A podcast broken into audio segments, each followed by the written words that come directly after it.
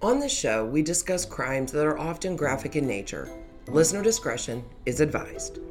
This episode is a doozy. Four men murdered six women and are suspected of possibly abducting and torturing over eighteen others. Welcome to the terrifying case of the Chicago Rippers, also known as the Ripper Crew. I'm your host, Paulette, and this is Crime Biscuit.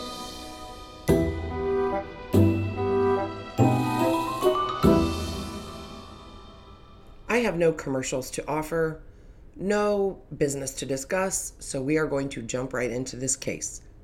Chicago was suffering under a string of horrific killings in the years of nineteen eighty-one and eighty-two. The first was twenty-eight-year-old Linda Sutton, who was found raped and stabbed to death on May twenty-third. Her body was found ten days later in Villa Park. Lori Ann Borowski and Shui Mak were taken in May of nineteen eighty-two, but their bodies weren't found until that fall. June thirteenth comes around and Angel York was attacked, but miraculously she survived. On August twenty-eighth, Sandra Delaware was found on a riverbank with her left breast gone and evidence she'd been strangled to death. Rose Beck Davis was found in a similar condition on September eighth. So let's go back and start on a rainy day in June of nineteen eighty-one. Three detectives had out on a call about a body found at the Moonlit Hotel in Villa Park. This isn't all that strange at the outset of the call. The Moonlit Hotel is home to, shall we say, some shady characters, and was a known place to buy sex or drugs. On this particular day, they are responding to a call from a hotel maid who noticed a pretty bad odor coming from a nearby field, and it was getting worse. She reports it to the hotel manager, who goes out into a field behind the hotel. Amongst the trash in this field, he expects to find a dead animal. What he finds is a deceased woman that is mostly bones, with a few pieces of flesh still clinging to her skeleton. He is the one who will call the police. The detectives arrive, and it's obvious the victim has been there for some time. She is so decomposed they can see her skeletal structure, but there is still maggot activity occurring. It is also obvious that this is not a natural death, since she has a gag in her mouth and her hands are bound with handcuffs. A sweater and underwear are still on the body, with the underwear appearing to have been pulled down. In her socks, they discover a small amount of dollar bills, which makes robbery seem an unlikely motive. Foremost of importance is to identify this victim. Then they need to figure out if she'd been killed here, and this is the crime scene, or is this a secondary site? The way to do that is to examine the ground beneath her to see if bodily fluids are in the soil under her. This presents an interesting thought. If this is a secondary scene, due to the advanced state of decomp, then that means someone kept the body for quite some time and lived with the smell until finally delivering it here to this spot. That didn't seem likely, and yet, by the state of the body, it seems she'd been there a while. So why hadn't anyone noticed the smell sooner? The deputy coroner, Pat Seichman, has the job of trying to determine cause and manner of death. He will also take fingerprints and dental impressions. While this is going on, an initial search of missing persons turns up nothing. Because of the small bills in her socks, police suspect she was a sex worker, and that would probably make identification harder.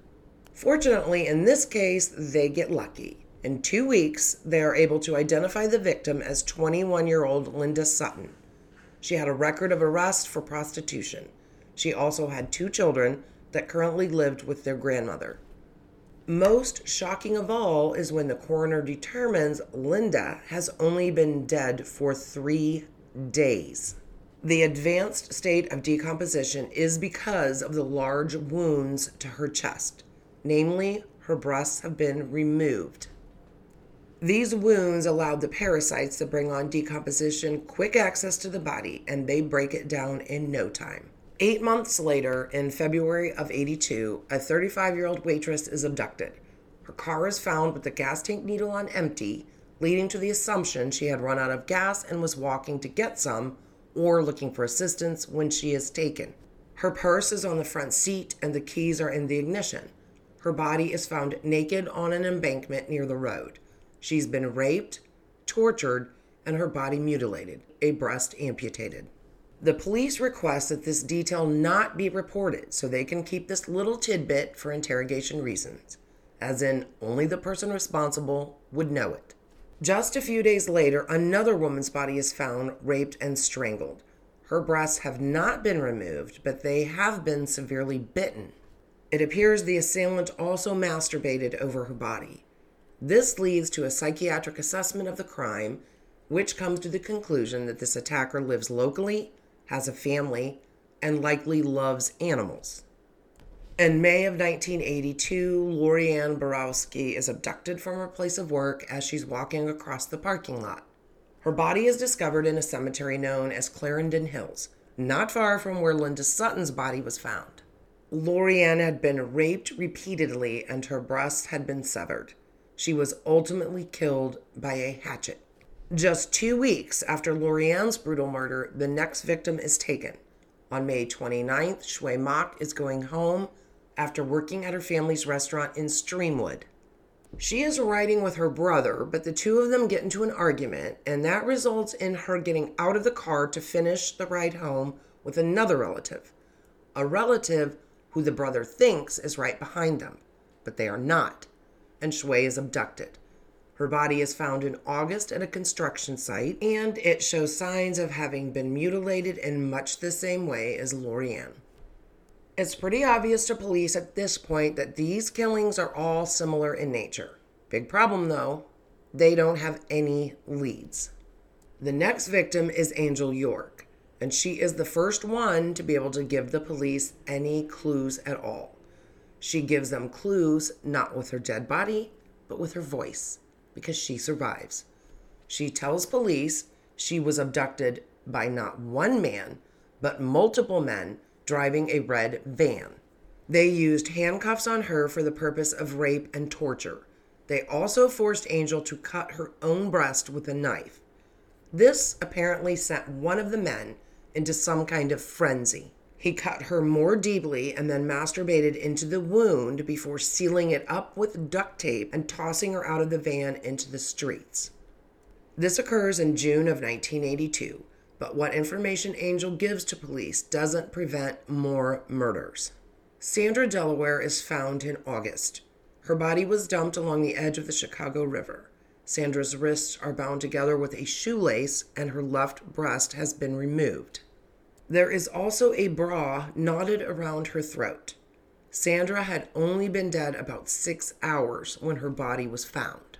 Less than two weeks later, marketing executive Rose Beck Davis, age thirty, goes missing. Rose is found stabbed, raped, and strangled on September eighth. Her body is behind a stairwell of an apartment building. A sock is tied around her throat, her clothing is in disarray, and her face is crushed. They will discover that Rose had been beaten with a hatchet. There were deep cuts on her breasts and her stomach was riddled with small puncture wounds. In October, a sex worker named Beverly Washington, age twenty, comes face to face with the killers and lives to tell about it. Beverly is found in the trash by a passerby that discovers her there. One breast is severed and the other is nearly so. She's rushed to the hospital and lives to tell the police her story. When a man offers to pay her more money than she's asking, she agrees. This man looks to be about twenty-five. He's a slender white man wearing a flannel shirt and square-toed boots. He's got greasy brown hair and a mustache. He asks Beverly to get into the back of the van, and when she does, he produces a gun and orders her to take off her clothes. She obeys because he's got a gun. And after she's undressed, he puts handcuffs on her and forces her to perform oral sex. Then he threatens to hurt her if she doesn't take the handful of pills that he is holding out. She again complies. As she is slipping into unconsciousness, the last thing she sees is him holding out a cord, and before she passes out completely, Beverly is sure she's about to die. It's pretty obvious that when she was dumped into the trash, the assailant was leaving her there for dead. Beverly tells police that the van she was tortured in was red, with tinted windows, and that there was a wooden divider separating the front from the back. She also recalls feathers and a roach clip hanging from the rearview mirror. It's just a few weeks later when police pull over a red van matching the description Beverly gave them. The man behind the wheel has red hair and doesn't look anything like the assailant Beverly described, and yet the van is a dead ringer for the one in her description. The driver is Eddie Spreitzer, and he tells police that the van belongs to his boss, Robin Gecht. The officers tell Eddie to take them to Gecht's house. When Robin comes outside, he's wearing a flannel shirt and square-toed boots, and he physically matches the description given by Beverly. He's not at all bothered by the presence of the police. He seems like he doesn't have a care in the world, so he's either innocent or he's arrogant. Take your pick. It's not too long before Beverly picks Robin's photo out of a set of photos as the man who assaulted her and left her for dead. Police go back to pay Robin a visit, and lo and behold, he has himself a lawyer. It isn't long after that before police realize the red van is connected to other assaults, like Angel, who was forced to mutilate her own breasts and was tossed out of the van afterwards. At this point, police feel like Eddie Spreitzer and Robin Gecht are involved and responsible for perhaps three of the assaults and murders. Initially, they don't get a whole lot of info from either of them, but Eddie is showing signs of cracking. They also get the impression that Eddie is afraid of Robin. The police lean harder on Eddie, and he does indeed give in. And due to what is probably a combination of fear and guilt, Eddie produces a seventy-eight page statement. Eddie's first admission is that he drove the van as Robin did a drive-by shooting which paralyzed one man and killed another. Police are very familiar with this event. After this, Eddie says Robin told him to pick up a black sex worker who Robin had sex with and then afterwards took the woman into an alley and cut off her breasts with a knife. He then put the severed breast on the floor of the van. While telling authorities about this, Eddie seemed genuinely upset, saying he didn't like blood. Eddie also told them that Robin would have sex with the severed body part, sometimes right there in the van. Eddie tells them about another black woman that Robin shot in the head, and then after chaining her up and adding bowling balls, dumped her into the water. Eddie will later claim, when talking to Jennifer Furio in the book The Serial Killer Letters, that he saw Robin beat a woman with a hammer, and that upon witnessing it, Eddie threw up. But don't feel too bad for Eddie, because later he himself cut off the breasts of a woman and left her for dead. Eddie goes on to claim that Robin forced him to have sex with the wounds left behind. By the time Eddie's massive statement is done, he's basically given them the details on seven murders and one aggravated assault. Investigators now take this info and move into another room where Robin is waiting. They lay out a collection of photos of victims Eddie had identified. Robin gives them a little look-see and doesn't seem to be very interested or concerned at all. He, of course, denies knowing any of them. Police escort him to a spot where he can see his pal Eddie sitting, probably hoping it would shake him up and let him know who was talking. It didn't bother Robin, but it did bother someone. It bothered Eddie. Once Eddie saw Robin looking at him, he immediately changed his tune. He started saying that Robin didn't kill anyone, and his story started zigging and zagging all over the place. Now, investigators have no idea what to believe. Eddie points the finger at another man, Andrew Kokoraleas, who is Eddie's sister's boyfriend. Eddie says that Andrew is the killer. Police then ask Robin if he knows Andrew. Robin says, yep, and he even has the address where Andrew lives. But Robin still doesn't look concerned or shaken at all. He also seemed to have info on Andrew that Eddie did not. Clearly frustrated with how things are going, police go to talk to a third potential suspect in these killings. It's also making them wonder, is it possible all three of them are responsible? Once they get their hands on Andrew, it takes no time at all for him to spill the beans. Andrew talks about abducting women off the street, raping them, and stabbing them. He calls out different instruments they use, like tin can lids, razors, ice picks, and knives. They also used piano wire. For what? For severing one or both of their victims' breasts. Once amputated, they would masturbate on the body parts. Andrew admits to the murders of Rose Beck Davis and Lori Ann Borowski, and then goes on to more or less, whether intentionally or not, admit to the deaths of eighteen women in total. Andrew describes the attack on Sandra Delaware and admits to shoving a rock into her mouth to keep her from screaming while forcing a wine bottle into her body with such force that it caused her to bleed severely. He then admitted to stabbing her with a knife. Sandra's autopsy confirmed these admissions by Andrew. They didn't just get details from Andrew about the crimes. They were busy asking people who knew these three, Andrew, Eddie, and Robin, questions about the trio.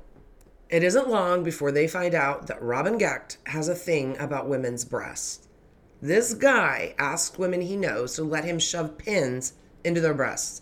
He also seems to inflict pain and damage to his wife's breast, sometimes leading to infections. But for God knows what reason, she never turns him in for these incidents. Police keep asking questions and talking to people, and pretty soon they find themselves talking with Andrew's mentally slow brother, Tommy. And police find out that it isn't a trio of killers, it's a quartet. Tommy confesses to what this Ripper crew was up to. It's the eighties, and in a two-part episode I did a few weeks ago called The Devil's Puppets, we know that satanic panic was a thing. It appears that these guys were into the worshiping Satan vibe, was kind of popular at the time. This group, however, took it to a whole new level. According to Tommy, they worshiped Satan in Robin's attic, where he had an altar and six red and black crosses painted. They would go to Robin's house at night and try to contact Satan. This is where they would bring the severed breasts of their victims. They would kneel around it while Robin read from the Satanic Bible, and then they would all masturbate onto the amputated body part. Afterwards, Robin would cut it up, and they would each eat a piece. Tommy admits to two murders and to being present at almost a dozen of the rituals in Robin's attic. Police ask him why he would do such things, and Tommy says, in all seriousness, that Robin has power. He has power to make you do whatever he tells you to do. He also admits to being afraid of what Robin would do to him if he did not obey. Andrew will later say that Robin had a box in which he kept the breasts from their rituals, and claims at one time to have seen as many as fifteen pieces of breasts in there. Police, of course, are going to want to check out this supposed ritual room, and they find it, along with a rifle, I'm guessing the one used in the drive-by shooting, as well as the trophy box, which was empty, but nonetheless it confirmed what Andrew had said about its existence. Who are these guys? Who is Robin? Well, Robin Gecht is reportedly a happily married man with three children, though I do not know how happily married you can be if one half of the couple is having her breasts mutilated. The other members of the crew also seem to have happy home lives and steady jobs to pay the bills. Just a group of guys doing their thing. Unfortunately, their thing is horrendous. Let's go to trial. Robin at first thinks he's going to get out of going to trial by using an insanity excuse. But when he's examined for his level of competence, he's found sane and able to stand trial. If you can believe it, his first trial ends in a mistrial. So he has a second one that begins on September twentieth, nineteen eighty-three. The prosecutors lay out the M O of the Chicago Ripper crew for the jury. They nab women, hold them against their will, and then torture them with things like needles and ice picks. They are gang raped by the crew, and their breast or breasts are removed with wire for sexual gratification and use in the rituals they would later perform. Usually the women who experienced horrific pain from these events and who were usually alive when the breasts were amputated would die. Two of them, Beverly and Angel, survived their encounter with the crew. Now, Robin could not be tried with any of the murders themselves. The reason, because none of his accomplices would testify against him And there was the pesky problem of the police had no actual physical evidence linking him to the murders. They had testimony from women who claimed Robin asked them to cut off their nipples, but this, along with the confessions of the others, weren't admissible. They went after Robin for attempted murder, rape, deviant sexual assault, aggravated battery, and armed violence. And they did get him for those.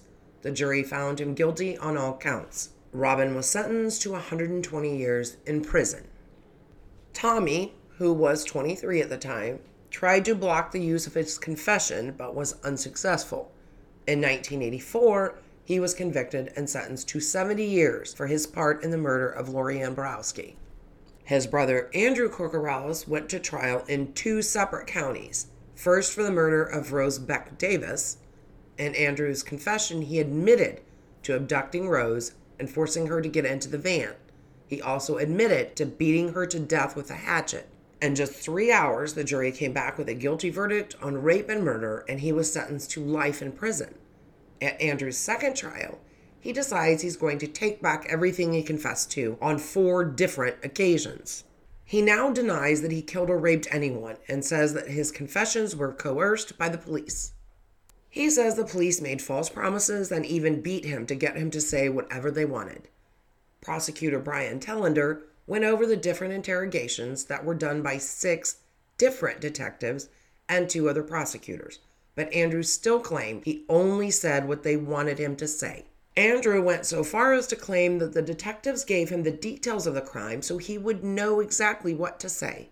According to Detective Warren Wilcox, when he had shown Andrew photos of the victims, Andrew had pointed out Lori Ann and said, quote, "That's the girl Eddie Spreitzer and I killed in the cemetery." End quote. In the end, the jury had to decide between Andrew's story about the eight officials that supposedly all treated him in a coercive and forceful way and the evidence. After just a few hours, the jury returned and found him guilty of the murder of Lori Ann and sentenced him to death. At his sentencing hearing, Andrew keeps denying his guilt, and a prison chaplain and a counselor stand up in his defense to say he can be rehabilitated. Andrew also claims that he had ineffective counsel at the first trial for Rose Beck Davis, and his lawyers for the second trial say the penalty doesn't fit the crime. I'm going to chime in here and say that if you beat someone to death with a hatchet after raping and torturing them, the death penalty does fit the crime. That's my opinion for what it's worth.